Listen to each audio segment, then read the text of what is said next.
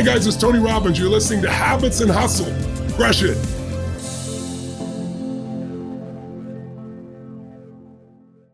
Today on the podcast, we have Dr. Keith Campbell. Dr. Campbell is a social psychologist and a professor in the behavioral and brain sciences. He is best known for his research and writing on narcissism. Dr. Campbell is also the author of several books, including The Handbook of Narcissism, The Narcissism Epidemic, and also his newest book, The New Science of Narcissism understanding one of the greatest psychological challenges of our time and what you can do about it. We had a really fascinating conversation on the topic. People be, um, use the word narcissism or he's narcissistic or she's narcissistic really kind of loosely these days. And we talked all about the differences between having a narcissistic personality disorder and just having traits of narcissism uh, narcissism. Uh, really fascinating conversation. I really think that you're going to enjoy this podcast, and uh, like I really enjoyed, I really enjoyed having him on the podcast and talking to him. So, let me know. Please leave a comment, a review. Let me know your thoughts. Your feedback is always so important to making this podcast better as we go. So, please participate in letting me know. Bye. All right, guys. Today, this is a this is going to be a good episode. I hope so. Keith, it will be. You got a lot of pressure on a you. A lot now. of pressure. It's going to be great. we have uh, Dr. Keith Campbell. Dr. Keith Campbell is the leading, world-renowned uh, specialist in narcissism. How do you like that? I'll take it. Right? Why not? You might as well. He has book. He, he has um, his first book was a, a a national bestseller called The Narcissism, not sorry, The Narcissism Epidemic. His newest book is called The New Science of Narcissism, understanding one of the greatest psychological challenges of our time and what you can do about it. This is a topic, I mean, people love talking about narcissism. They do. Yeah, and 10 years ago they didn't even know how to pronounce it. Isn't and they still crazy? don't. I yeah, know. but it just it exploded. It's It- wild. Why do you think that is? Is it because the fact that people are becoming more and more narcissistic that they want to talk about, hear about themselves? I, I mean, I think there was a, there was a generational change in narcissism, but a lot of that in young people has started to turn around. We're seeing a lot more depression, unfortunately. Right. You know, so after the great financial crisis, a lot of it has been social media and that everybody has to be kind of their own producer, their own celebrity. So you got, you know, 15 year olds out there selling them, you know, Right. selling their image, selling their brand. So there's a lot of pressure that way. And then we live in this sort of celebrity culture. So there's that part of it. So I think there's a lot more interest in narcissism. Um, another piece is individualism and social isolation. You know, as we're kind of isolated and individualized as a society, narcissism becomes more important. We're not talking about our families and our groups and the bowling Right. league. You know, we're talking more about ourselves. So basically, because there's a less lesser focus on like community and Yes. much more on individualism. Yeah. And individualism can go bad in a lot of ways, and narcissism is one. Absolutely. Because now everybody is a personal brand. Like everybody depend not only if you're a company or a product, but a person. And like you said, we have to we are all addicted to social media. So it's just it's like rampant now. Right, because you're out there doing it and you go, I have to do this for work. Because if I'm not out there doing my, my social media work, my branding, everyone's going to forget about me. And then what am I going to do? I'm not going to have a job. I can't do anything. So I've got to work on it while everyone else is doing the same. So it becomes competitive branding Right. for Exactly. individuals. And a lot of us don't have that much to say. Eh, well, that's the problem, right? And you're also looking at yourself 24 hours a day. And, you know, also with these filters and not. So when you are not on a filter, you see yourself and It's- you become so upset and, and depressed. That is what we're seeing at the cultural level, where you make a social media world, people who are narcissistic, who are self-focused, they're like, hey, this is my dream. I can have shallow, pe- I can be shallow and have people pay attention to me and like me, and I don't have to reveal too much about my inner messiness. Right, right. And they're like home run, So they're out there winning. Right. And then everyone else is like, I got to play the same game. But I don't like looking at myself that much. And well, maybe I can make an image I like, and I spend all my time making the image of Keith online. And then I go home, like you're saying, and look in the mirror in the morning and go, Who is this old dude looking back at me? This is the most depressing thing I've ever seen. And then you're you, you get depressed, and so there's a real emptiness. A lot of times people talk about narcissism and, and emptiness, and I think that's part of it. Is Yeah. you're just focused on an image and you're trying to impress people you don't care about, really, just trying to get likes or whatever. Isn't that crazy? it's dark. I mean, this is crazy where our world now has become like how many likes or how many follows you have because other people are, um, I guess, what is it? They're, um, they're judging you based on your worth on that stuff, especially if, your, if your work is involved with that, right? Like you're not worth, worthy if you don't have a million followers or 500 likes. They will they is. will judge you based on your follower count. Yeah. And I will be judged poorly, I would like to say. But that's what I mean. that's what, have Instagram. I don't even have Instagram. Yes. I should. I have a fake account. I, I look at fishing stuff and occasionally. Only fishing stuff. Yeah, so, fishing and and. Uh, so you're not a narcissist then. I, am really not that narcissistic. I mean, there's that old saying, you know, research is me search. Right. And um, I like so that. yeah, and and like I got issues, believe me, but I I I, I could be I'm my self talk is a little more negative. From right. you know, I, I tend to struggle more with depression a little bit.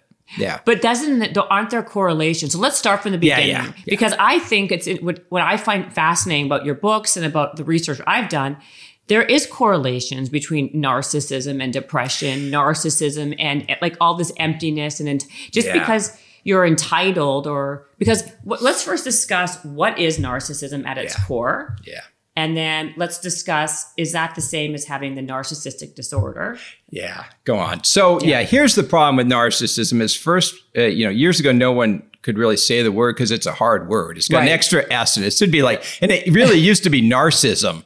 And then they changed it, you know, in the old text, there's narcissism. And then it becomes narcissism because it's based on the Greek myth of Narcissus. Mm. And Narcissus was this, you know, a beautiful dude, and he was looking for the love of his life. Um, the one person he fell in love with was Echo, the nymph, mm-hmm. who repeated everything he said, and she faded away. And then he he ended up falling in love with his own reflection in water and dying and turned in there's different versions of this but he turns into a flower which we call the narcissus or the daylily mm, okay.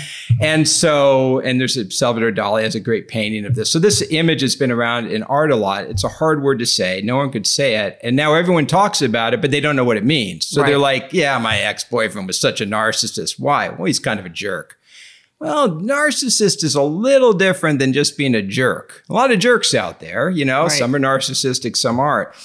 So people are using it uh, incorrectly. Part of the problem is there's really three ways we use the term in psychology and the research.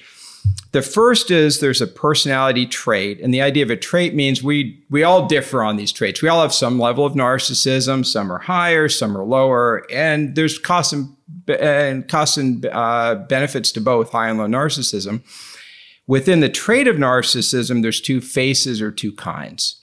So there's grandiose narcissism, and this is the kind we, you know, being up in LA here, you kind of think of the, you know, celebrities and the politicians, and it's the it's that extroversion and confidence, and sometimes drive and ambition, fame seeking, attention seeking behavior.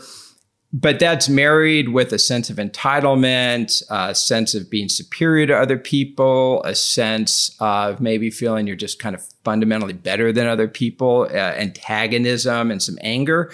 So those two things together, you know, that grandiose narcissism is almost like uh, it's kind of like uh, antagonism with a really pretty face on it. Mm-hmm. And sometimes you find people who are really just extroverted and attention seeking, but they're nice people. So they can be narcissistic, but they're kind of oblivious. And you talk to them like, and they're like, I'm sorry, I just wasn't thinking, you know, they're yeah. not bad. They're just self-centered. Right. And that's and there, a, is a, there is a difference. Yes. Yeah. And that's this more grandiose side. And then the more vulnerable side is you have that sense of entitlement and sense of importance. I'm an important person. I deserve special treatment, but you're a little insecure. You have low self esteem. You're a little introverted. You're a little fearful. So what do you do? You can't go out in the world and be successful because you're kind of scared, right? You can't go out there and be a celebrity because you don't feel good in front of the camera. You're like, but in your mind, you do.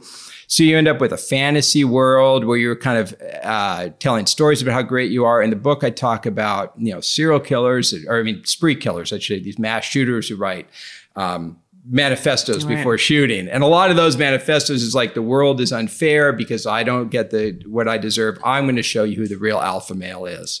So sometimes with this more vulnerable narcissism, you see people that seem really insecure and shy, but occasionally with the criminality, they'll act out to sort of show dominance. So is that one is is there is the vulnerable one more is it is it worse than the first one than the It- grandiose one? Yeah, so the grandiose narcissism is is is really pretty effective in a lot of ways. So if you're in a leadership position, if you're young, if you're in LA, you know, being a little bit grandiose works. It's going to make you work pretty well. Right. It's probably going to have a negative consequence on your close relationships over time because you're going to you're going to value maybe new relationships or celebrity over maintaining closeness and that might have a cost but it's a bearable cost. And the people that are probably going to suffer from grandiose narcissism or grandiose narcissists are people who love them and want to be with them that aren't getting what they need. Right. Because they're, you know, they're they're kind of signed up for different relationships. The narcissist is like, this is great, but I also want this and this and this. And the person who's more love focused, like, I just really want the relationship. Right. So that's going to be conflict. And then the other thing those grandiose people do is they get into a lot of power and then they can do damage in power. So they might go into political office or celebrity office. So that's that's where grandiosity can get in trouble. So wait, hold on. I want to ask you something. Yeah, yeah. So the between the so like a you say like Tony Stark would be like a, an example of a grandiose, Very, right? yes. Because people who are also super likable, right? Like, Yes, they have very- like a likable quality. Absolutely. And research with narcissism, people are grandiose. If you meet them initially, you like them. I mean, on average, they're just likable people because they're extroverted, Right. confident, people you like. But then does it change over time? Because I Um, like Tony Stark from Iron Man one all the way through. yeah. You know. So imagine you're married to Tony Stark. Right. And Tony Stark's like, hey, Tony, I want to take the kids out. And Tony's like, well, I've got my genius plan. Well, what is it, Tony? I'm not sharing you with my genius plan because I'm the genius. I'm going to leave for three months and work on this. You're like, well, what about our marriage, Tony? What's Right. about me right now? So on the surface, they're all fun and happy, and you li- they're very likable. But in a deeper way, It's, where yeah, sorry. no, no, go ahead, tell me. Deep, committed trust relationships are what fall apart. Right. So if you want a deep, committed, trusting relationship with somebody who's sort of shallow and self-absorbed, it's going to be a problem. Even though you go, God, that person's so likable. Look how extro- extroverted they are and how charming and charismatic. I really like that Tony Stark. I'd love to be his bro, you know. Right. Right. But you might not get that from him. Is there ever like um like you could have some of it but not all of it? Like you could be a deep thinker but also be a grandiose. Oh, absolutely. So these things, I mean, the way person I hate to say it, but the way personality is really complicated. And you find people who are grandiose and kind of vulnerable, mm-hmm. and those people can be really a problem because they there's see like that combination. Yeah, that combination can be really dangerous because they're really insecure. So people who- like Tony Stark, you're like, Tony, you're an idiot. He goes like, no, I'm not. You're Right, he doesn't care. He doesn't care because he knows he's smart. But Right. if he was insecure, he'd be like, I'm not an idiot. I'm going to prove it to you by killing you with a you Right. know, laser weapon. Wait, so there's three kinds. A grandiose is like a Tony. Uh, the vulnerable you says like like a George Costanza. Yeah, that's right? the kind of the, the kind of the more um, yeah inter- Like self-deprecating. self-deprecating, a little depressive. Yeah, And so he's not dangerous per se. Those they can be, but usually they're not doing enough to be dangerous. Usually they're dangerous to themselves. So Right. people who are vulnerably narcissistic are depressed, they're anxious, they don't feel they're getting a fair shake. They go to therapy for depression, and this is why they used to call it covert narcissism because they go into therapy and they're like talking about their depression, and the therapist in there after three sessions goes, "Wait a second, you really you kind of think you're a big deal." You're kind of a narcissist, Right. But I didn't know it. because you, it's it's kind of it's kind of like um a, like a hidden narcissism. You won't expect it, and then it comes out. You're Right. like, oh wow, I didn't this know person this. seems shy and kind of introverted and nervous. And I talked to them a few times, and turns out they feel like everyone should be paying attention to them, and that's why they're not happy. So then, who would be a combo? So what you find, um, well, somebody like Donald Trump is an interesting kind of a combo character. Or isn't he the one that wouldn't he wouldn't he have a narcissistic personality? Disorder? so that's what I was going to say. I well, that's a that's a longer discussion that We maybe got time. So what happens is uh, with the disorder, which is the third type of narcissism, when your your narcissism is and your personality becomes extreme and inflexible. So you're very narcissistic and you can't turn it on and off. So when your kids come home, it's the birthday party, it's about you. You know, when Is that the dis- is that that's is when that- it becomes a disorder. So that's that's narcissistic personality disorder. Yeah. So when it becomes extreme and inflexible, and then to be a disorder, it has to lead to clinically significant impairment. Meaning a psychiatrist or other, you know, clinician has to say, yeah, Keith, you know, your narcissism is significantly damaging your life in a couple areas. It might be your relationships, it might be your decision making at work, your ego is too big, you're not taking feedback, so you're not growing enough. Um, it might be your uh, cognitive distortions, your kind of risk taking. It could be different things like that. So they come up with a couple things. Often it's interpersonal. Your marriage is falling apart. Your family's mm-hmm. falling apart. Your work, you know, get fired at work. If it's impairing in a significant way, it's inflexible. You've been like that since you're a kid. You're not just you know hopped up on cocaine or something. Um, they would say, yeah, that's a disorder it the way narcissistic personality disorder is described is it's primarily grandiose, but there's also some vulnerability in it. It's a bit of a mess. And, it, and that can be, a, again, it can be diagnosed as a disorder and treated that way. And an NPD or narcissistic personality disorder is like 1% to 2% of the population. So this is supposed Do they to. all live in LA? Well, that's, that's the or joke, New York, right? And they all live Like, in New yeah. York and LA. Well, Yeah. you imagine though, you're like, well, I'm somebody who really, I think I'm a really special person. and I think the world should know. Well, where are you going to go? Yeah, You're going to go straight to Hollywood. Well, you know, there's a, a- a friend of mine once said to me, and it's, I think it's so true. It's like in order to have to to be super successful and really go after it, you have to have a, a bit of enti- you have to have a level of entitlement to even think like, well, why not me? Yeah. Why not me? Like, and the truth of the matter is, like, I. I think that I have that in me, right? Because that's I think it's like, well, if it's going to happen to someone, why couldn't this X whatever it is Yes. happen to me? Or you know, why not? Like, and having that kind of like naivety is it kind of bore? Is that like, is there like a difference, or do I- you need to have that I think- entitlement? Na- I, call it naivety. Yeah, I mean, it's- more than narcissism myself. No, but- I, I, when I look at it, my sense, it's like I say, like I'm willing to do anything. I don't know if I'll pull it off, but I'll give it a shot. Right. And I'm, I'm happy to try. right. And so, yeah, that's that. That's risk taking. That's extroversion, and that's like an ingredient of narcissism too. Right. But it's ingredient of a lot of things. So that's an ingredient of boldness. It's an ingredient of you know uh, fearless dominance. That's another trait we talk about. Um, Fearless. dom- fearless dominance. So that's um that's a, a trait they describe psychopathy with, or it's an aspect of psychopathy, fearless dominance. In the military work, they talk about Audie Murphy, who was this great, he was the most decorated soldier in World War II, he became a Hollywood star. Oh wow. and okay. he was, you know, kind of the example of fearless dominance. Just a bold Chuck Yeager, the, the test pilot. Oh, okay. So yeah. fearless dominance is somebody who's got it's the it's the guts of narcissism, but not necessarily the ego piece. So Chuck Yeager's like, yeah, I'll go kick ass Yeah. and fly this speed of sound, and uh, you know I feel good about it. But he's not walking around afterwards signing autographs, going, "Hey, get in front of the camera, let's talk about Chuck Yeager." Right, right, Because he right. just wants to go fly the plane right. because he's oh, he's see what you mean. bold, but he doesn't need he doesn't need the fans following him around. Absolutely. I love the way you say bold because, you know, you're obviously, uh, you know what I'm doing with my life with this boldness. Yeah. And my book that's coming out, like, not for a long time. And I used you as, um, obviously as an expert to help me with it.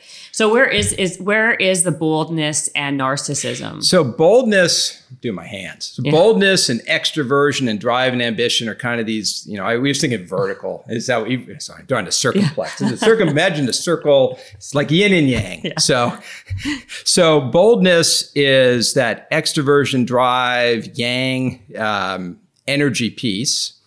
And that's really useful for success. It's important for leadership. It's important for getting anything done. If you have boldness and you're a nice, loving person, you're not a narcissist. You're a bold, loving person. If you have the boldness and you're kind of an entitled dick, a little bit narcissistic. right. Boldness itself isn't the problem. It's when you the, Combine the you combine it with antagonism. So narcissist, the thing what, that do you, makes what, what do you mean? You keep on saying antagonism. I know antagonism is a hard word. And you say it in the book a lot. I know it's so technical. So if you take all of personality Uh-huh. and you kind of put it into the you know big buckets, if we take all these personality traits, there's thousands of traits. There's boldness and confidence and cleverness and kindness and all these different things. If you put them all in boxes and say how many traits are there really, there are about five. It might be six, it might be four, but really we come up with and we call these the big five traits.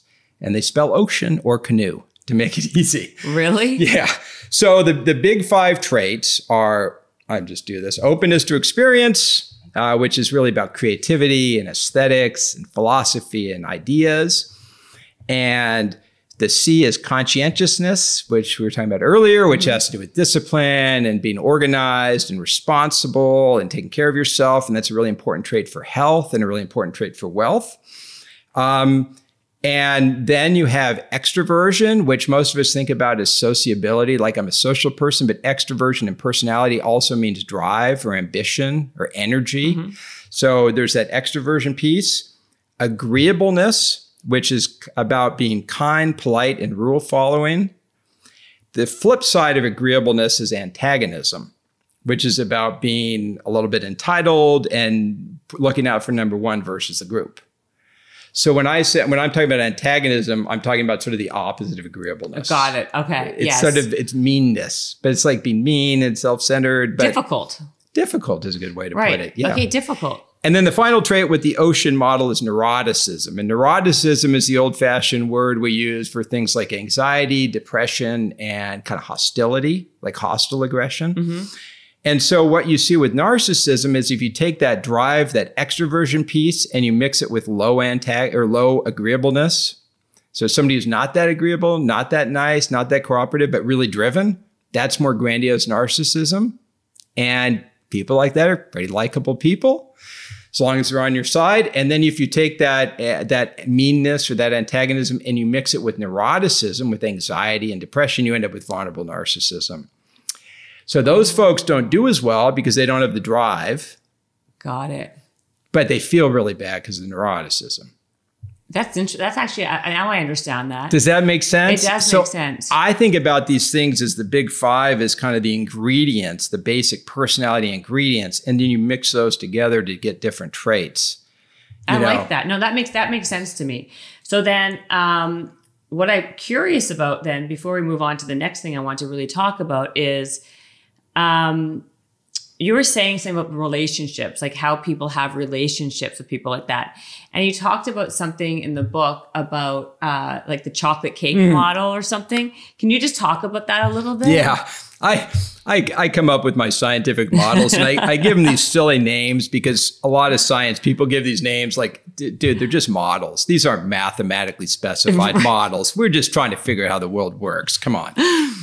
So here's the idea with the chocolate cake, the chocolate cake model.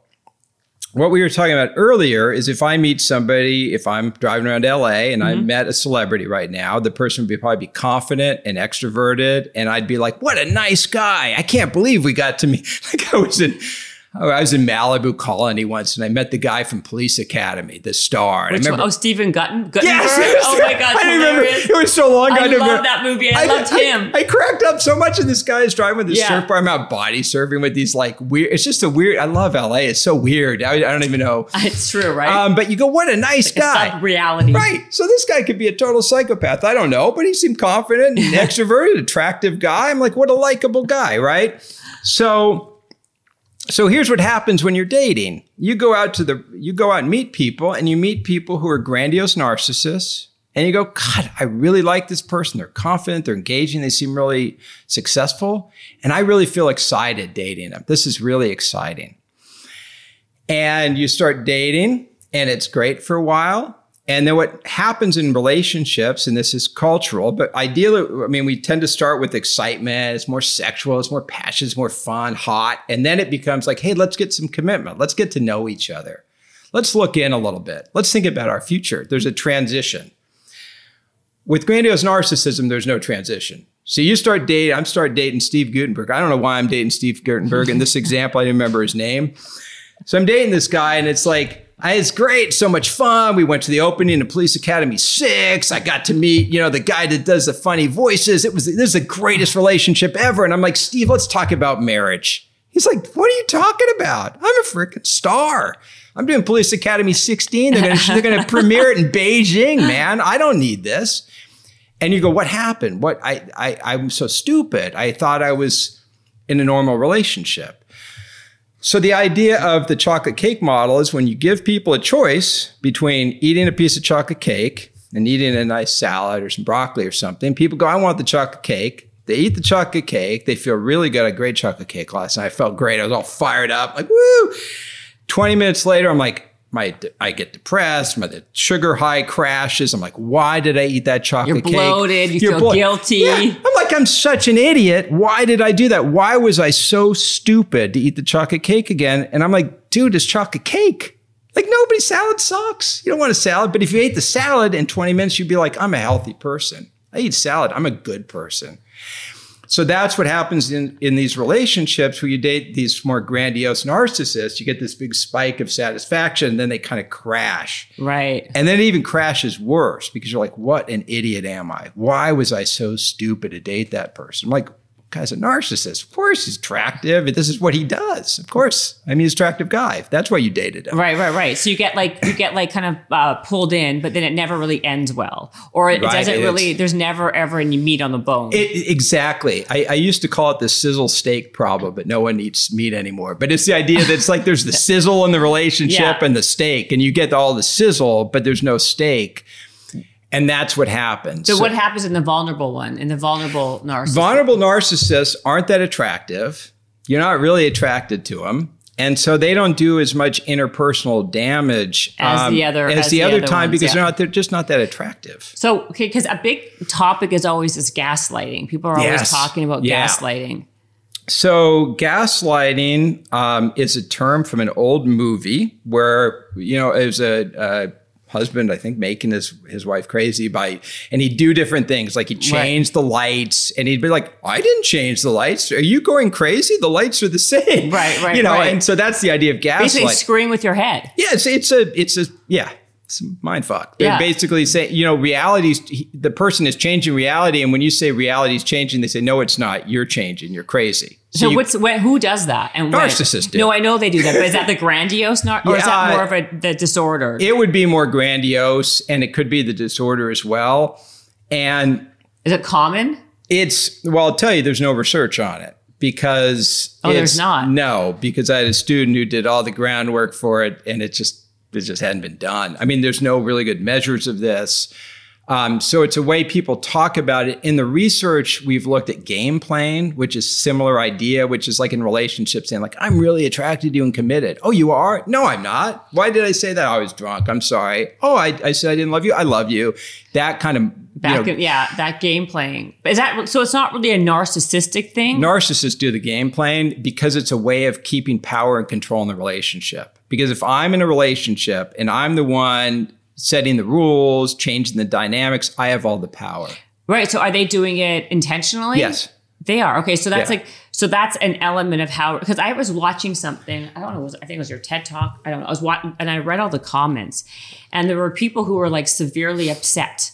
Some of oh. them because they are in these like really hard relationships, and you know we're talking about it now like more on a you know frivolous level, but then there's also these deeper rooted issues when it comes to relationships So- and these people. There's a couple issues when I talk about when I talk about everything, I tend to be pretty lighthearted about it Right, because right. the world is so dark and horrible that I don't really see my choice. Right. And also it's not always that's not the probably the the the norm. Right.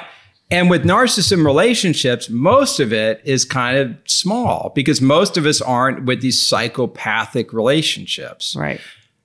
But when you talk to people, and I've talked to a lot who have been in these relationships, they are horrifying and horrible and controlling. And people will do stuff like the stories. I mean, the worst stories I've heard husbands do is they will, you know, they'll be married. Narcissistic husband goes, I want a divorce. I don't want to pay for it. So what I do is get my wife so pissed off, she's going to hit me. So I just go there until she throws something at me. And then I call the cops. Cops show up and they have to arrest somebody for, for domestic abuse. Oh, your wife just hit you. Right. Oh wow. Then you go to court, say, well, my wife's abusive. She attacked me. You mean you were a dick to her and she smacked you? Like, So that's kind of manipulative. and- kind of. Yeah, like and like it's hor- horribly psychopathic and manipulative. And this stuff happens. I don't say all the time, but I've heard this story many times. So is that a psychopath or is it Narcissism and psychopathy are kind of like cousins. And when it gets extreme, you know, the difference is, you know, psychopaths we usually think are like less focused on attention and have a little less or a little more impulsive. but they're very similar disorders. Sort of like a lot of psychopathy looks like narcissism and vice versa. How about like Machiavellian and all this? yeah, Machiavellianism that is a it's a personality trait that's supposed to describe really sophisticated manipulativeness, mm. like like in Game of Thrones, like the some of the characters, like the like Littlefinger. There's some of the advisors that real sneaky and manipulative. Right. That's what Machiavellianism is supposed to capture. That's sort of just the manipulative part, but not so much the self-centeredness. Because it's not, I don't need, necessarily need to be famous. I just want to have control and manipulation. Right. And is that common in the grandiose? Yes, or? they they related. So sometimes you'll hear people talk about the dark triad. I don't know if you've heard that. yeah. down my, my list here. You talk about well uh, the the dark triad and the light triad, right? So yeah. So what happened was people started noticing like, hey, we're doing research on psychopathy, and I'm this guy's doing research on Machiavellianism, and these guys are doing research on narcissism. Well, they're all very similar.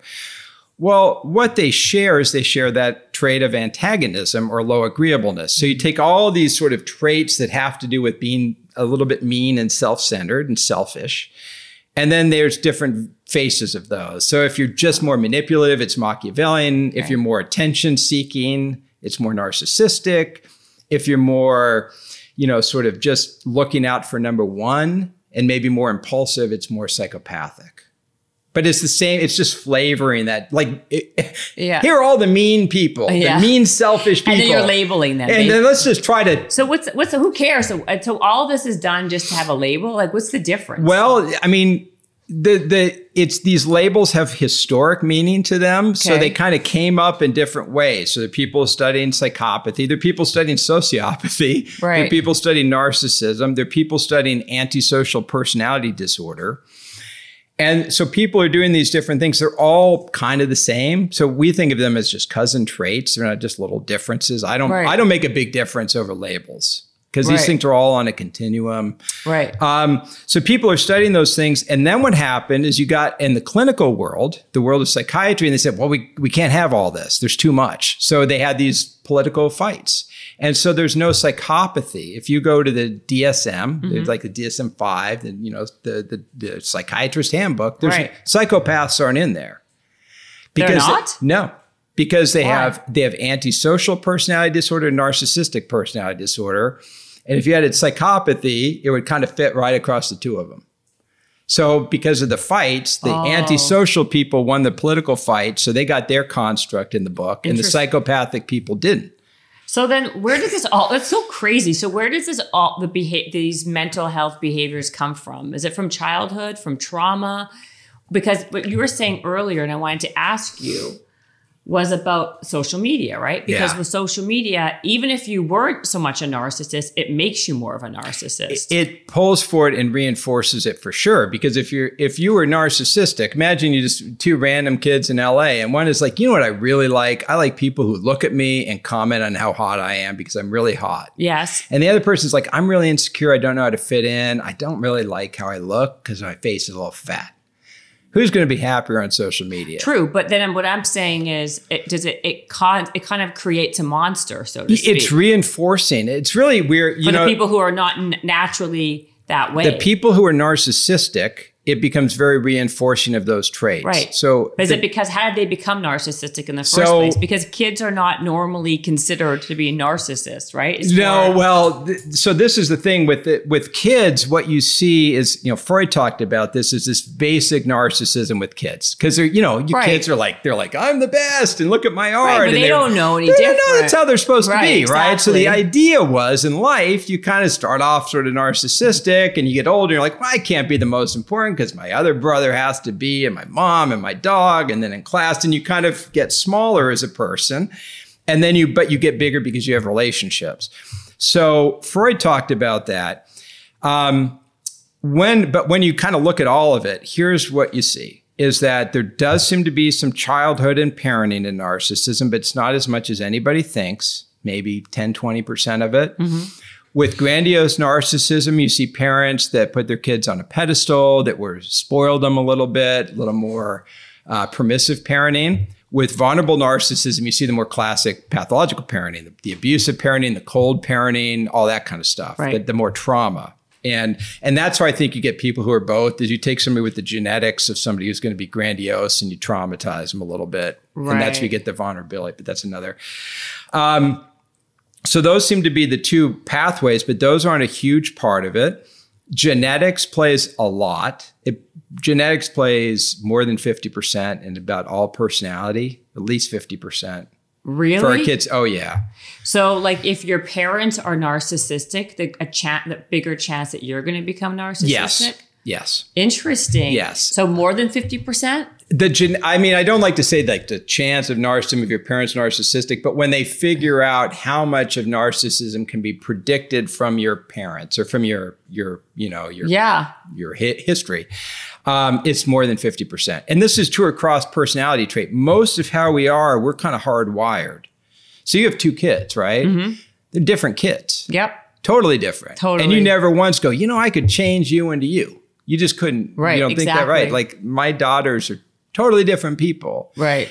And so as a parent, I don't get to pick who my daughters are. I already picked it because I married my wife and we spun the we spun the wheel and this is who we got, right? right? So I have no control over who my daughter is as a parent. All I have control is how I'm going to relate to that. Am I right. going to try to meet her on her terms and try to help her evolve or uh, develop in the best way? Or I'm going to say, you know, I don't like the person you came out at. I'd really like you to be more like me, and I'm going to make, change you into me. But so if you're narcissistic, though, there's a good chance that one of them, both of them, will have a form of it. They will have they will have sort of the traits that could turn could into narcissism for sure. So and then you go, what happens? Well, what can happen is you have the parent who goes, you know, my narcissism isn't enough, Jennifer, because I'm not as attractive as I wanted I wanted to be when I was 35. but my kid is pretty attractive. So I'm going to put all my psychological energy onto my kid's attractiveness and her modeling career. And I'm going to get all my ego needs met from my child's success. So parents will do that subconsciously probably yeah too, no, it's right? not yeah they don't they, right. and, and, so what happens and and this is i wish we had more research on this and we just don't because it's so hard to find the data but you just talk to people and they go you know i felt like i had a really strong relationship with my narcissistic parent mm-hmm. as long as i was making my parent feel good about himself or herself mm-hmm. you know either one right right right um, but then when i got older and saw who my parent really was that they were kind of fake and I realized my childhood was a bit of a lie. You know, it's a bit of a, you know, I would say it's like a Western set. You know, it's like a Potemkin village, or however you say that. It's like it was a fake life. Yeah. Like I thought it was great. I thought it was happy. I thought it was this, but it really wasn't. And I was kind of playing a show. And then there's a lot of struggle that comes with that because you try to question your relationship, right. you question who you are. So, right. I mean, I think it can be a, a real challenge, but I don't you know, and, and the, I just say the, going back to the original question, the other piece that we haven't talked about is the culture. And it's just mm-hmm. random luck. So one of my kids can end up with one group of friends who's really narcissistic, they're sort of showy, and she might go down that path. And my other kid might end up with other friends who go a different way. It can also be cultural, though. Right. Growing up now with social media, where my my niece's I think my niece's food has more followers than I do. Yeah. Uh, you know what I mean? I wouldn't be surprised. No, I mean right. she has she has very wonderful food and people like to follow her food on Instagram. And so it's I love this world. It's so insane. It's, it's just unbelievable. But you go back to like growing up in the 70s and 80s and like my parents couldn't even call me. Like I, oh, I, I know, you didn't have a phone, nothing. didn't have a phone. I, I, mean, it was just it's such a different one. The idea of me being narcissistic, I'm like, how? What I get the I get on TV. Remember when we were kids, like if you were on TV, that was a big deal. Huge. Huge. Yeah. Now, totally. now it's like, well, there's a million TV channels. It doesn't mean anything. I know. Exactly. So the culture makes a big difference too. In certain cultures that are more individualistic, that are more low trust, um, more urban, smaller families, all those things seem to pull for narcissism. And cultures that are more collective, more communal, um, higher in trust seem to not pull for narcissism. More from our guests, but first, a few words from our sponsor. So, I have been a huge fan of Tru Niagen for years, and that's why I am super excited to share that I've recently began partnering with them. I literally don't miss a day taking it. And if I were to only take one supplement, this is the one. And here's why. Our bodies produce a molecule called NAD, which is critical for our cellular energy and repair. But the levels sadly decline as we age. A nutrient that can help increase our NAD is a form of vitamin B3 called nicotinamide riboside, otherwise known as NR. It is the most efficient way to get this is through this Tru Niagen because it's the best NAD precursor around. Tru Niagen helps support our bodies against everyday stressors that can really damage our cells like overeating, drinking, staying up too late. In my opinion, no one is too young to take it. I wish I knew about this in my early 30s. And what's most amazing is that Tru Niagen is backed by 18 clinical trials and has endorsements of two Nobel Prize winning scientists. So go check it out at truniagen.com. That's T R U N I A G E N. And we have a special offer for new customers to receive $20 off orders of $100 or more using the code HUSTLE20. So definitely run, don't walk, and scoop some up now. What's going to be like in the next 20 years, right? I know you don't have a crystal ball, but things are all going towards more. There's, there's such strife in the world anyway, right now. Um, and it's just becoming going to be mayhem if everyone is such an ego. Like the truth of the matter is, before I even a- a- you answer the question, you know, being an entrepreneur, even in today's culture, is like considered to be super sexy and like the hot cre- career. Nobody wants to work for anybody else anymore. They all want to be their own boss and they all want to be their own entrepreneur. There's so like people are just kind of following into this individualistic, yes. very much about one for one, not for one yeah, for all. One for know? one, not one for all. Right. Yeah. You know? Eh, yeah. Is there gonna is a pendulum gonna is like in history, yeah. does a pendulum swing back or Well, I I I don't know. I, mean, I think it does because a lot of what we're doing feels like we're redoing the 70s. So I do feel right, there's right, some right. historical curves. Well, it started more, you said in the book. Well, no, what you said in the book, it all started to get really kind of out of hand in the six was it the 60s yeah 60s okay. so a lot of this feels like it really like in the 60s people started noticing oh my god people are so self-centered and maybe this narcissism is rising and this is like 60s 70s and i mean I go, history 70s people got very into themselves we had huge divorce 60s 70s um, people stopped caring about their kids in 19, oh. 1980 81, 82 was at the low point for child self esteem in America because people were like, zero population growth. We got to find ourselves, forget about our kids. So the early 80s was about the low point for kids' self esteem. Mm-hmm. And then we had the self esteem movement in California that was in the 80s. I'm going ancient history here. Oh, wow. So guy named Vasconcellos, who was a state legislator legislature. Um, he was in therapy, I think, and I could be messing the story up a little bit. Um, humanistic therapy, and he thought self-esteem would be great for kids because if all the kids had self-esteem, they wouldn't do drugs, they wouldn't have kids out of marriage, they'd be doing, you know, they go yeah. to school, they get good grades. So they started the California Task Force on Self-Esteem and Social Responsibility. That was Republicans added social responsibility they did this huge book in the 80s and they found self esteem didn't really do much. Just didn't really seem right. to make that big a difference. Right. So the educators said, perfect, let's put self esteem in the schools and that will solve all the problems. So they started adding self esteem to everything. And this is now 90s, late 80s, 90s, where the kids are like, I am special exercises in class. We did this on purpose. So we boosted all the kids' self esteem through the roof from the 80s to 90s, mm. 2000s. And uh, what we didn't do was make the world any better.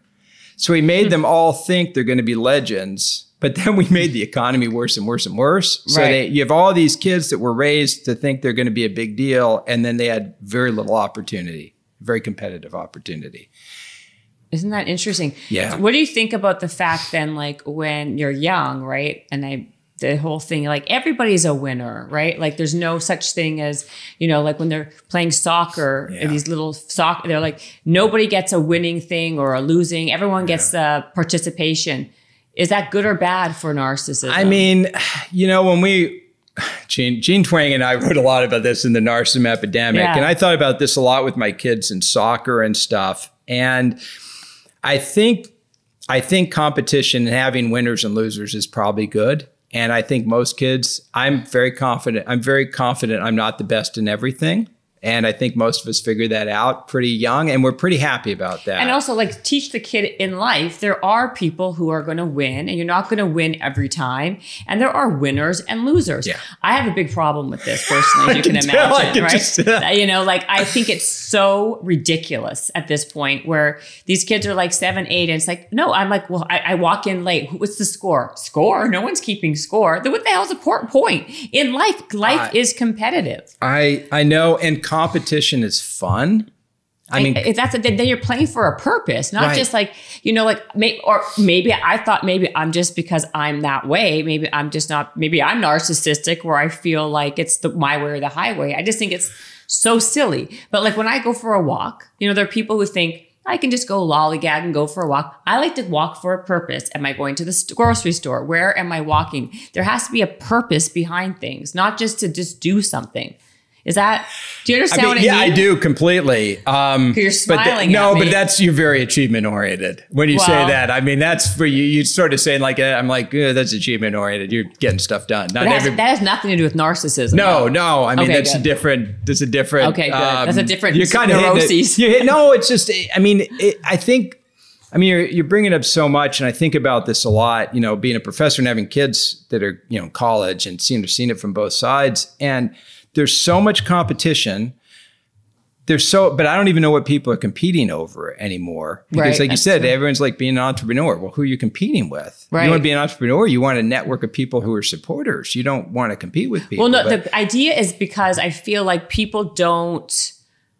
They don't want to have a boss anymore. It's just this Yeah. new culture of like this individualistic thing. it's like very I- individualistic. right? and- it's and- again, and it's so it's it's it very. It's also very U.S. It's very oriented here. Yes. Like I just had a pod, did a podcast with this guy who's all about longevity. Did the book The Blue Zones, right? And about like what makes people live healthy, happy lives. And uh, Dan Buettner is his name. And in all these in the five blue zone areas, and the, it's all about community. It's about having friends. It's about working for uh, you know for something more Bigger like, than yourself. Bigger than yourself. And these are the people who are the happiest, live the longest, do the, you know what I mean? Yeah. And yet we're like losing a major facet in the world because nobody wants to do that anymore. No, but they, but it wasn't like people got a choice. So if you, I'm thinking about data out of China. So China, this very communal, very kind of Confucian society, starts to yeah. urbanize in the last 20 years. Right. Becomes narcissistic because they shove everybody in an urban environment. You say you get one kid, you can't have two kids, and everyone compete. That's right. And narcissism starts going up, and the people change. So you set up a very competitive, individualistic world, and people are going to have to be narcissistic because they're going to have to. They're going to have to win. Because if you don't win, what do you get? Well, that's the well, that's the thing, and that's what's breeding in our country, though. That's what's happening. So the people who are, I hate to say it, have that narcissism are the ones who are going to win, right? Yes, the psychopaths are going to Because, right. because or the Machiavellians, or Right. all the different cousins and everyone yes, else. and they don't stop. So the other thing you'll notice with very high wealth is that sometimes you'll see higher narcissism. You also, by the way, wealth you see conscientiousness. Like there's nobody who's kind of lazy getting really rich. So these people, you got to work. I mean, I don't like Conscientious. I think that's a very true I mean, point. discipline and stuff. So I don't mean like, oh, you're just kind of being an egomaniac and people are paying you. I mean, these people, you work hard for a long period of time to make money. But you see people who are wealthy or more narcissistic. Part of it is because if you're if you got a great family and you you make enough money, you're like, shit, I got enough money now. I can't spend all this. I'm taking my kids to Europe. Let's go have some fun, you know? Right, right. But if you don't have that and it's all about ego, it never stops. So there's no natural place in there where you go like, yeah, I got enough. You know, Yeah, I got enough. I got famous enough. I got enough money. Like, when does that kick in? well, you tell me. Well, I don't know. I mean, if you you need Okay. it, so usually the buffer is the social relationships. You go well, like, I want to keep my marriage. Uh, right. The social I'm- relationship part is like so it's essential, I feel. You're See, saying it's your to balance out guardrails. the narcissism. Yeah. But you don't it's like a, a double-edged sword. How do you have a truly good relationship if you are a narcissistic person? But at the same time, if you are a narcissistic, like it helps balance out the Yes. bad narcissism. Right. And that make and sense? it, it it it does it benefits you if you're narcissistic to be in a loving relationships. It tempers your narcissism. It tempers your narcissism. It tempers your narcissism at the cost of the other person often. Um, Can but- two narcissists be together? yeah, and that's what we, you know, in the old when we were doing like dating research, that's what you tend to find was the best. Like if you have two people that are kind of narcissistic, they're kind of shallow, but they're not going to hurt each other that badly. Right. Because they're both into their own thing. They're both in their own thing. I asked, she cheated on me. Oh, I would. Why? Well, I cheated on her first. Well, do you think it? Well, fuck it. I, you know what I mean? So it's like it's fine. Like they're like whatever. But the problem is you have somebody who's narcissistic with somebody who's really looking for a committed, loving relationship. right, right, right. And they go, this person has has everything I want. I just wish they were more loving because they're so successful and they seem competent. And so you're saying two narcissists are the best. That's the best combination. Well, I mean, But does if- it work because you're competing with yes, each other? but I mean, because ba- not attracted to that person because then they're- they could be a reflection of what you're doing badly. so then it not- becomes really challenging with the dynamics because if I'm married to somebody who is a psychologist who studies narcissism and we both think we're the best in the world, it's not going to be good. But if my wife can be an expert in something else that I don't feel is a direct threat to me, so what you have to do, I mean, this is called self-evaluation, but you kind of divvy up your success. So you go, look at my wife. She's the greatest pro skateboarder in the world. Isn't that awesome? What do you? I don't skateboard, man. That would be too hard. But she's the best, and I married her. right. and, so like, that, that, does that feed your narcissism? Dude, my wife's the world's hottest skateboarder. Of course, it feeds my narcissism because that's my wife. Right. So you get you get like your your it's pride. Yeah, that. so wife is like a Rolex or So- like a car. Right. Yeah. So then, like, does but do all narciss like do then why is it that not all narcissists do that? They they a lot of times they date in their eyes uh, maybe below them, Below them. because then they can shine. Right. Because the problem is when you're worried about your ego, you always have the choice. It's like, well, I can have this partner who is my level, but that's not going to make me look as good if I'm directly comparing to her. or to Unless she's him. a totally a different, completely, completely different, different person. So, so maybe the safe thing to me to do, and especially because I'm kind of a loser anyway, is I get this kind of dependent, you know, wife who's been traumatized, and I give her some options, and I don't, and I make sure to gaslight her, like the OJ thing. And my, back to my LA stories, you Right, know. right. Your LA stories. Um, we used to see OJ and like we'd run through his yard when we were kids, like in uh, where where he lived near my aunt. Like he On had Bundy, that, yeah, he had that yeah. gate. We'd jump over and run across. you did Yeah. all that stuff. I mean, oh this gosh, is when I was like, a baby. he was such a big deal at SC. You know, Oh, he was, I he was know. huge. Huge. Was he? Be, would he be a? He's a narcissist. Oh my God, yeah. What I mean, he- off the charts, is he a- grandiose. Is he? A, and is he? A, is he the disordered kind, or is he? Just I, I a- mean, you know, if he did it, I Or a would, sug- I would suggest being imprisoned and murdering your wife is probably if but he did would, it. But that would be the psychopath. That It's- wouldn't be an art. Like, that's well, what I'm saying. It's a th- fine what I'm saying but- is, it, when it's that extreme, you'd probably say it's a disorder, whatever it is. right. But we wouldn't have. We wouldn't have mm-hmm. known that. You know, No, I mean? that's you- the thing. No one ever knows that they're he a was a- psychopath until it actually happens. No, you thought OJ was the greatest nice guy guy ever. yeah, world, and he right. did those Hertz ads where he kind of made fun of himself. And Yeah. you're like, look, he can even take a joke. He's not a narcissist. He's a pretty likable, successful guy. So just because someone's self-deprecating doesn't necessarily mean that they're not a narciss- narcissist. no, they might have a good publicist, or Right. they might, or might no, in stri- general, like maybe they're smart enough to know how to. Right, they know of- to, to, to, yeah. Sorry, I cut you off. So, I, and I, because I thought the word, but it says it's Okay. impression formation. They're very good at impression management. impression. Yeah, that's the the- grandiose ones. Yeah, so it's if you're if they're really smart about impression management. So if you're if you're narcissistic and you have a lot of self control and you kind of regulate it better, but then over time you're not going to be as narcissistic because you're going to spend all this time going, I got to be humble a little bit just so the serfs Right. like me. You know, I got to. So that the conditioning. Yeah. So you can actually can, so so can can a narcissist get better? I, I think so. So what we found in personality, this is sort of the big history, is you go back to Freud, and Freud's like, yeah, this stuff's pretty much done by the time you're six. And then you maybe go to therapy and try to change it. And, Right. and like, well, that's not so good. And then William James a little later is like, nah, really, you got to 18, 20, you know, you can, and then it gets sort of set in plaster. But before then, you can move around. Now, what we know, and this is, I think, a really I'm really benefit benefit of the personality science is we know people can change their personalities, and we know they're different. Is that true? Yes, yes, hundred percent. And we know Because we always say people can't change. right. People can change. cord. They're People cord. can change. And we know that people want to change. So when I ask my class, and you know, I always ask on those big five traits, you know, who wants to be more open, who wants to be less open? What generally people want is they want to be more extroverted, less neurotic, more agreeable. Um, but primarily they want to be less neurotic, meaning be happier, and be more extroverted. Those are the two big ones people want.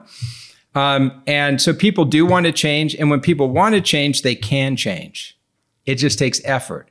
The problem you have is when you go, can you make somebody else change? And the answer is no, you can't make somebody else change. You can't make yourself change very well. So if ah, somebody, if you okay. say to me like, Keith, who do you want to be? I just wish I were a better parent. I wish I were a little more loving with my kids. I wish I could just have a little bit longer fuse, you know. Like I, I do. And I've been working on that my whole life. It's not a homework. I haven't got there yet. You haven't even you all your experience. All my experience, I try to be a great dad. Not there yet. No, Wait, my kid- really? Are you getting No. better? Yes, of course I'm getting better. You know, I'm I'm improving. so it's all about an improvement, not necessarily. I mean, it but just at your core, are you different? I think I'm different. I think I've really worked at it over time to be. I mean, I was very, like we're talking, I was very achievement oriented and very competitive, and I've dialed that back a lot. Um, But did you only dial it back because, you know, with age and like kind of like uh reflection later on? yeah, I, I think some of it was, well, I mean, getting personal, but I think some of it is I just burned out too. I just Yeah. got too, I was just doing too much, and it just. I got to the point where, like, my nerves, I just couldn't. You couldn't do it anymore. I just couldn't do it anymore. So do, does someone need to have some kind of life situation where that forces them to change or because if things are going great right Yes. you don't have any real reason to change right No, that's the problem. So the reason is it's like if you tell somebody to change, they're like, nah, I'm feeling pretty good. So somebody's narcissistic and like, I'm pretty successful.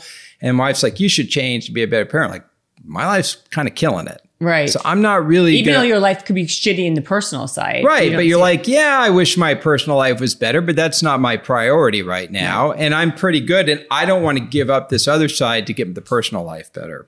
You know, I don't want to give up my ego to make my personal better. So it's hard to make people to ch- make people change. You really can't make people change. People though will change. What you're talking about is kind of that, you know, the rock bottom thing we talk about, or you're in a marriage and your wife's like, look, I'm leaving you If you unless don't you. So there's often that kind of you know ultimatum that will seek people to but e- change even i don't does an ultimatum uh, ultimatum work i don't think it would because it's like out of fear you'll do it because you don't in the moment but then won't you revert right back to how you were well i guess it depends on how much the fear is So you tell me what are the strategies to for for a narcissistic person to change, and honestly, strategies for anyone who's a neurotic to Yeah. change or a who whatever their So- issue is. so with what we change mostly personality wise is neuroticism because that's what most mental health is is Mm-hmm. i'm kind of neurotic and they might say hey it's manifesting as depression or anxiety or hostility but it's all kind of trait neuroticism Right. we want to bring that down what can we do well we can give you ssris Right. that Uh, will change your personality That's drugs. it's drugs Right. we can give you ayahuasca and That could That possibly. will, I mean, on average, that lowers neuroticism about as much as SSRIs, but you only have to, you know, one and it session. lasts forever. Uh, the longest follow-ups we have are three months, maybe six months. And then I, does it kind of go back to I think it usually will cycle back, but I don't. I think it depends on who it is and what the and The we just don't have, we don't have great long-term data.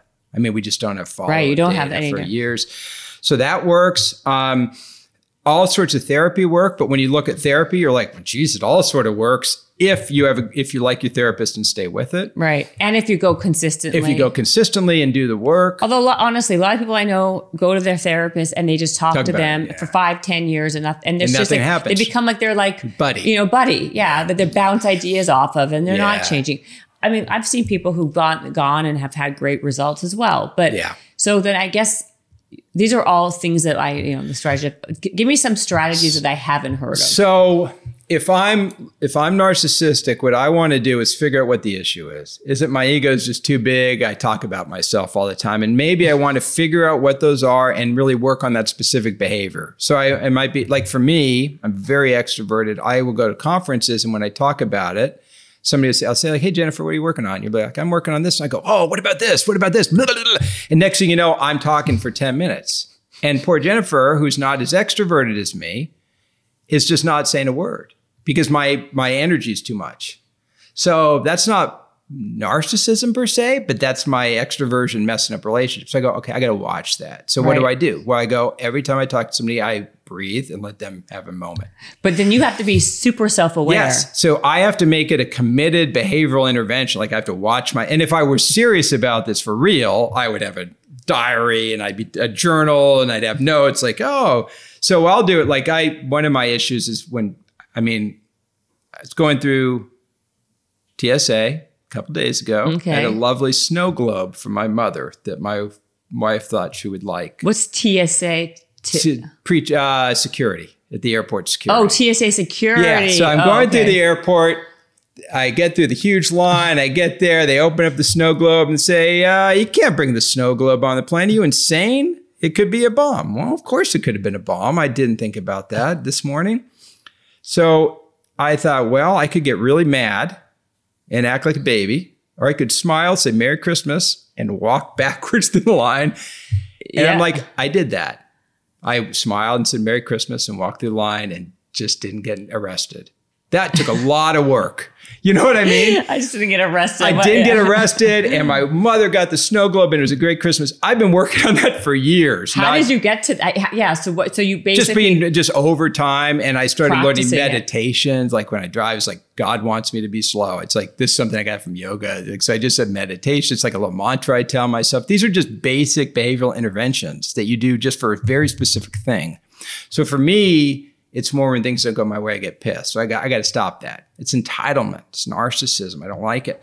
Um, it could be antagonism. Could be you're just a mean person. You could say, you know what? I'm going to try to say positive things about people. So one of the things that's really you might notice this in LA. I don't know, but it's very hard when you go like, "Hey, I had this great success." People don't go, "Hey, great, Keith, great success." They're all like, "You," you know, and and so a lot of times people's first reaction is like, "Damn your success." It's hard to make. It's hard to Isn't that sell. called Schadenfreude? Uh, it is. It's so it's They sort of- pretend they're yeah, happy for yeah, you, it's though. like sort of taking joy in Keith's suffering would be sort of Schadenfreude, you know, the classic German negative stuff, and may and telling Keith he's great when he succeeds is what we in psychology call capitalization. That's kind of a silly word, but that's Okay. the, that's the technical term. Like, hey, great job, you know.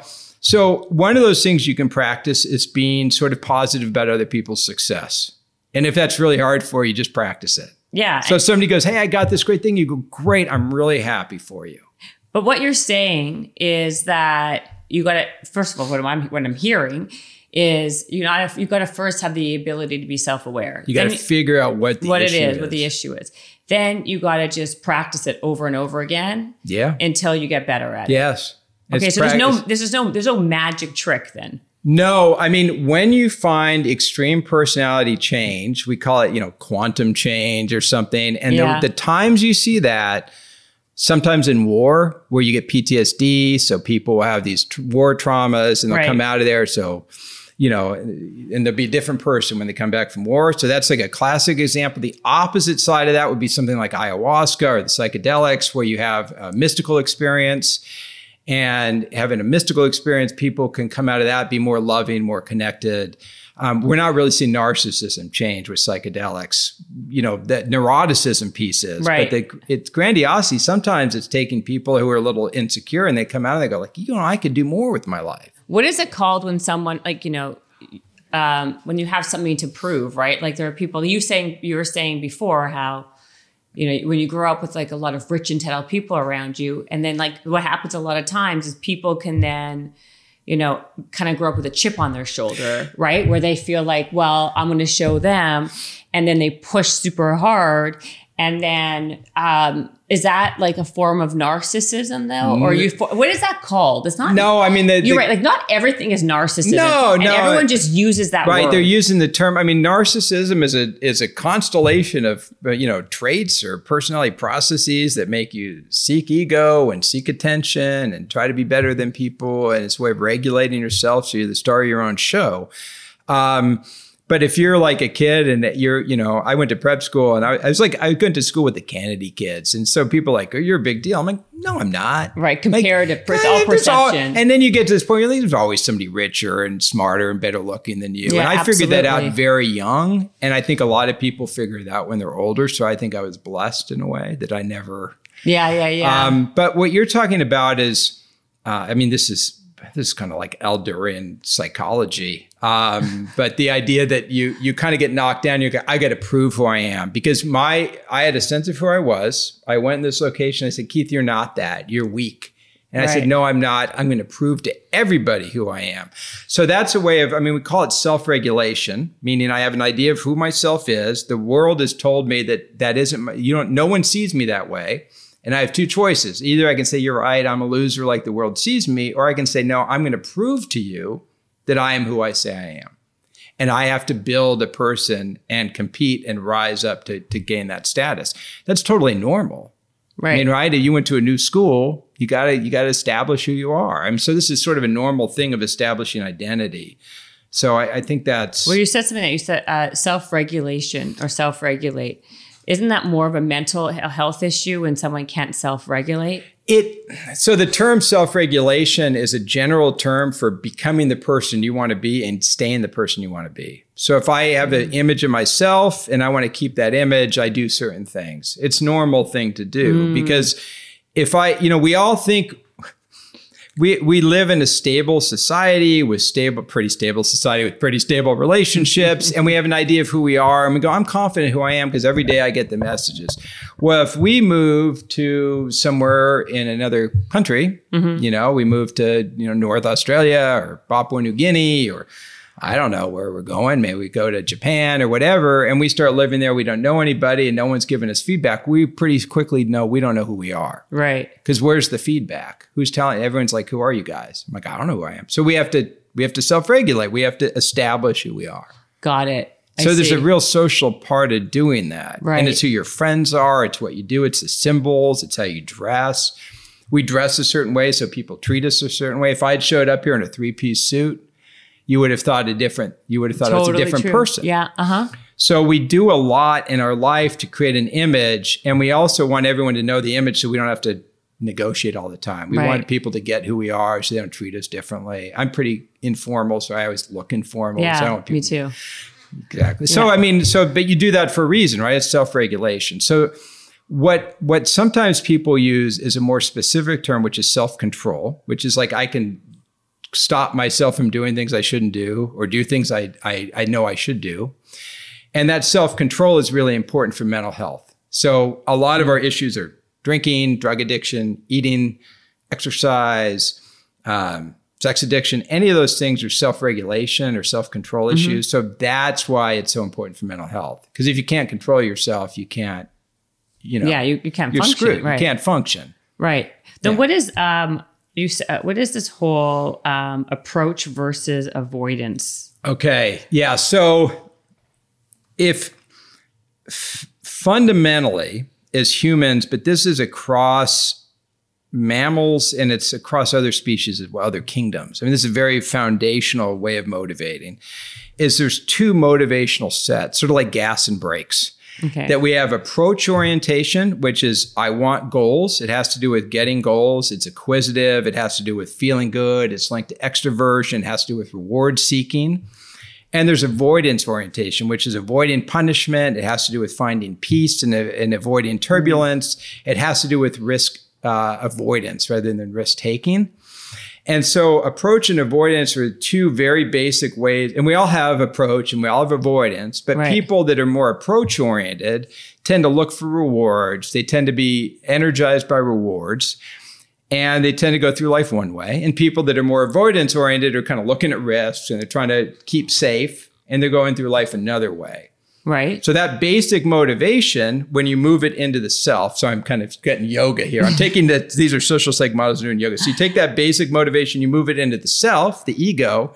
What happens? Well, approach oriented is about getting attention, being better, fame, status, success. It's equivalent, getting dates, you know, new dating partners. Um, And avoidance orientation is avoiding failure, avoiding shame, avoiding guilt, avoiding getting in trouble. Right. So it's different. It, these are different motives when they get to the ego too. Okay. With narcissism, with grandiosity, you see a lot of approach orientation, Okay. which is, hey, this is my chance to shine. I'm in LA. Hey, I got to go. I, I can go meet, uh, you know, I don't know. I can't even remember the names. and uh, an avoidance orientation is more, I don't want to get busted. And you're not, you're going to see that with more vulnerable narcissism.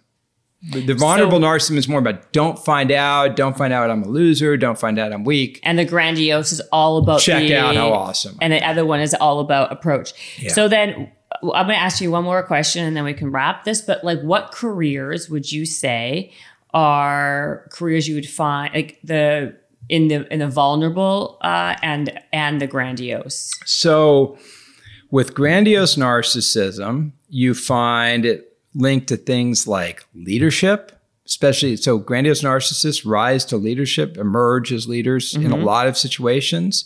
Um, entrepreneurship, we were talking about earlier, you see more entrepreneurship with grandiose narcissism. Again, it makes perfect sense. I got to take risks. I think I can do it. And I've got to convince people to support me. So those are areas that pull from our narcissism.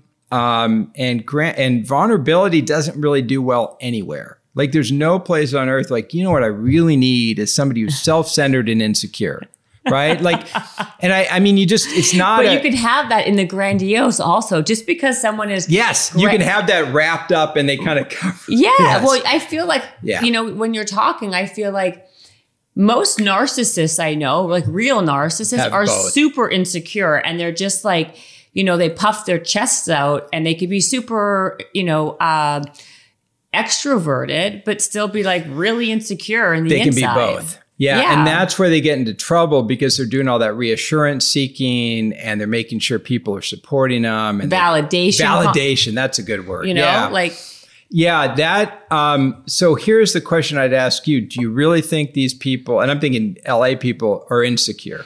So if I'm a Yes. successful person, but they're they're out there doing stuff that takes a lot do- of security. So I think that people.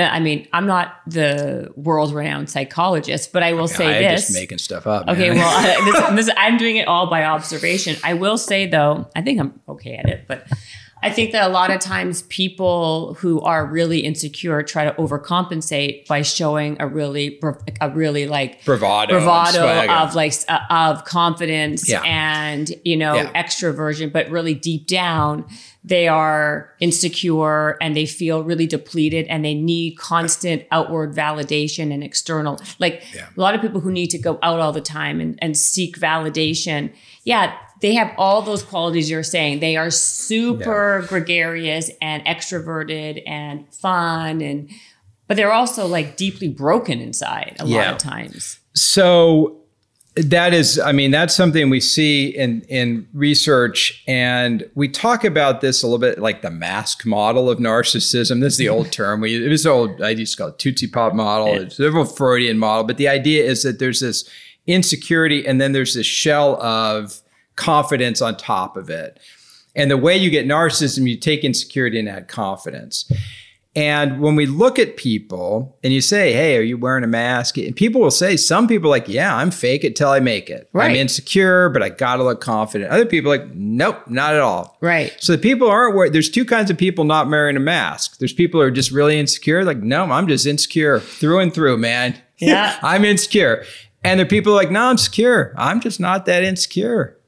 Really? Yeah, childhood is okay. I'm wired okay. I don't feel bad about right stuff. but there's the other group Right. But then there's the other groups. And Right. then you get those people that are both very kind of grandiose, but they're also insecure.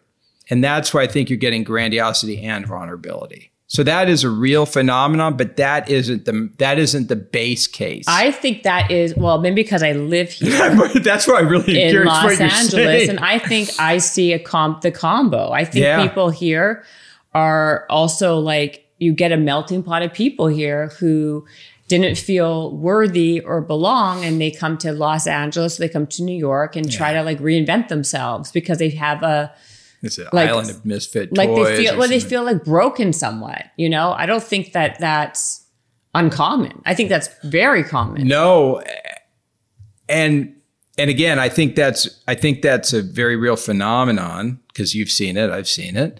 Um, but I don't think that's the base case. Meaning, if somebody says like, "Hey, you're narcissistic," it doesn't mean you're a broken person who was out there trying to get attention. So even though, yeah. yeah. even though when I talk to people in LA, like, yeah, you should see.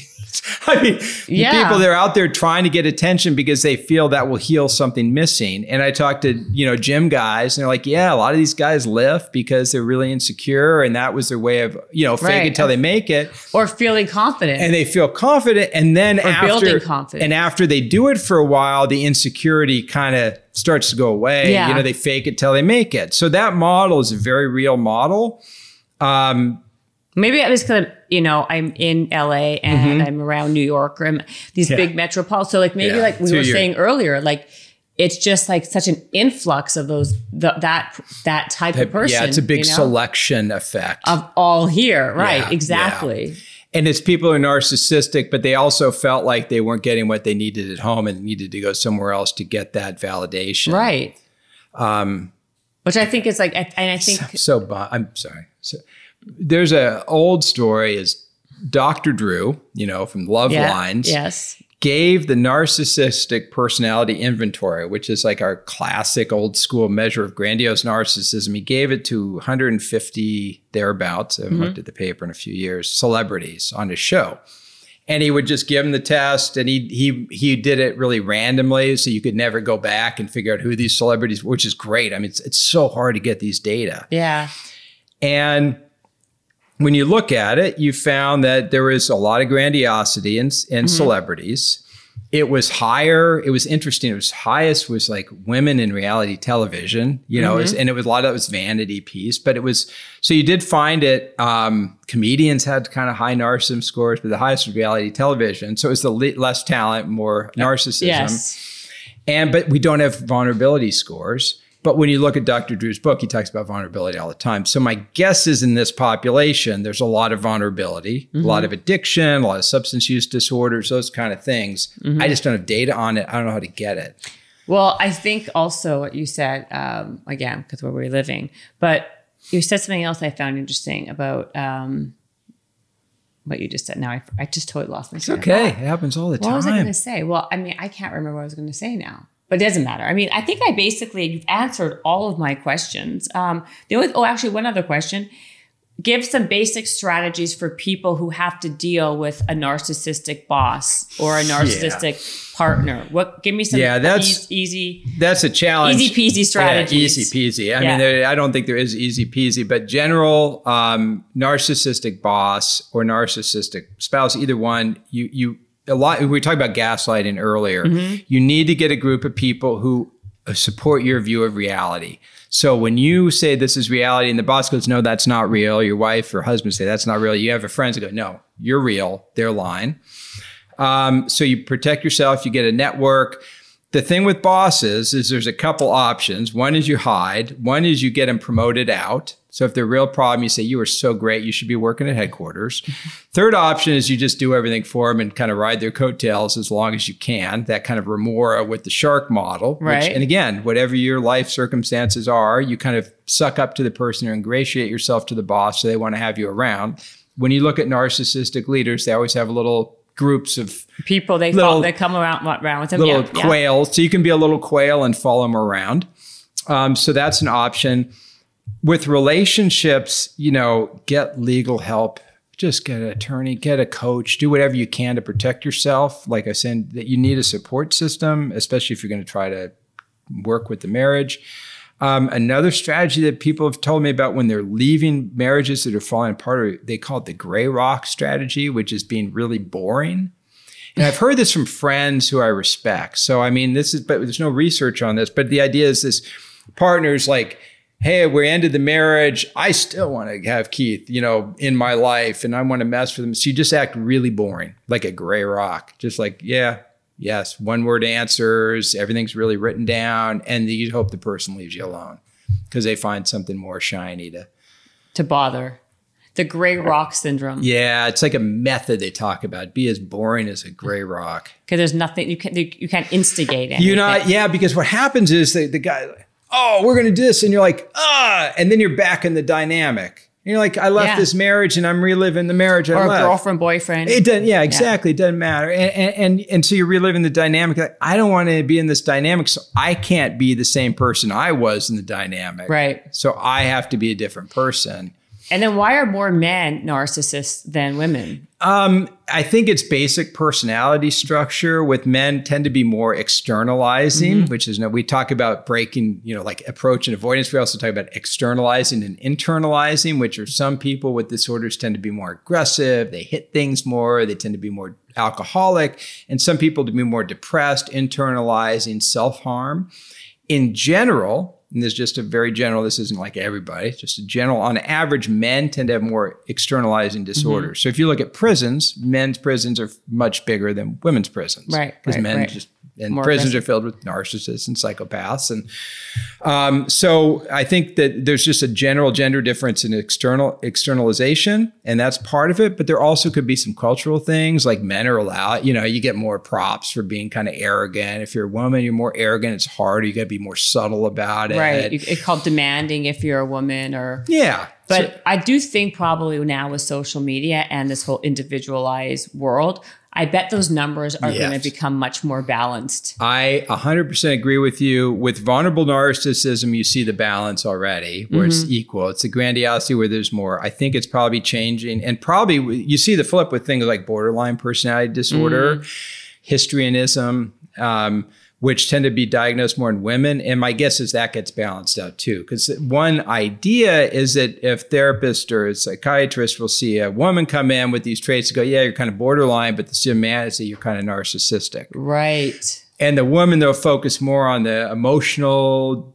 d- destabilization. And the men, it will be more like the power kind of dynamic. But it's the very same or similar disorder. Right. So there's always a cultural piece that comes in, you know. always, Yeah, always. always. Well, Keith, this has been very informative. I thoroughly enjoyed this podcast with you. It's been very fun for me too. I'm so glad that you came. The book is called The New Science of Narcissism, and you can get it anywhere, I'd imagine, right? Yeah. Amazon. Amazon. That's where everyone Your buys local books. bookstore. Your local please, bookstore. please go to your bookstore. There's none in LA, but we still have one in Georgia. Please go. Really? Wow. Yeah. I mean, we have, you know what bookstore we have? Amazon bookstore. You do, right? Probably like an actual no. I'm joking. We- I'm not joking. We have the Amazon bookstore down the street. But you can buy it at Amazon, but I mean, or Yeah. Barnes and Noble. I think. I mean, we don't have one, but online. Help the entrepreneurs out there. They I need know. it, man. Help the, the small business Help the small business owners. They're getting crushed. And I would say follow Keith on um, social media, but he's not on social media, but he is on Twitter. Twitter, Twitter, He is. Okay, so you have Twitter. Yeah. Not All a lot of hot takes coming from me. though. no. Oh well. Um, well, that's called, okay. So Keith Campbell, the new science of narcissism. This has been super informative. Thank you. Thank you. Habits and hustle, time to get it rolling. Stay up on the grind, don't stop, keep it going. Habits and hustle, from nothing into something. All out, hosted by Jennifer Cohen. Visionaries, tune in, you can get to know them. Be inspired, this is your moment. Excuses, we ain't having that. The Habits and Hustle podcast, powered by Habit Nest. This episode is brought to you by the Yap Media Podcast Network. I'm Hala Taha, CEO of the award winning digital media empire, Yap Media, and host of Yap Young and Profiting Podcast, a number one entrepreneurship and self improvement podcast where you can listen, learn, and profit. On Young and Profiting Podcast, I interview the brightest minds in the world and I turn their wisdom into actionable advice that you can use in your daily life. Each week, we dive into a new topic like the art of side hustles, how to level up your influence and persuasion, and goal setting. I interview A list guests on Young and Profiting. I've got the best guests, like the world's number one negotiation expert, Chris Voss, Shark Daymond John, serial entrepreneurs Alex and Leila Hormozi, and even movie stars like Matthew McConaughey. There's absolutely no fluff on my podcast, and that's on purpose. Every episode is jam packed with advice that's going to push your life forward. I do my research, I get straight to the point, and I take things really seriously, which is why I'm known as the podcast princess and how I became one of the top podcasters in the world in less than five years. Young and Profiting Podcast is for all ages. Don't let the name fool you. It's an advanced show. As long as you want to learn and level up, you will be forever young. So join Podcast Royalty and subscribe to Young and Profiting Podcast, or YAP, like it's often called by my YAP fam, on Apple, Spotify, Castbox, or wherever you listen to your podcasts.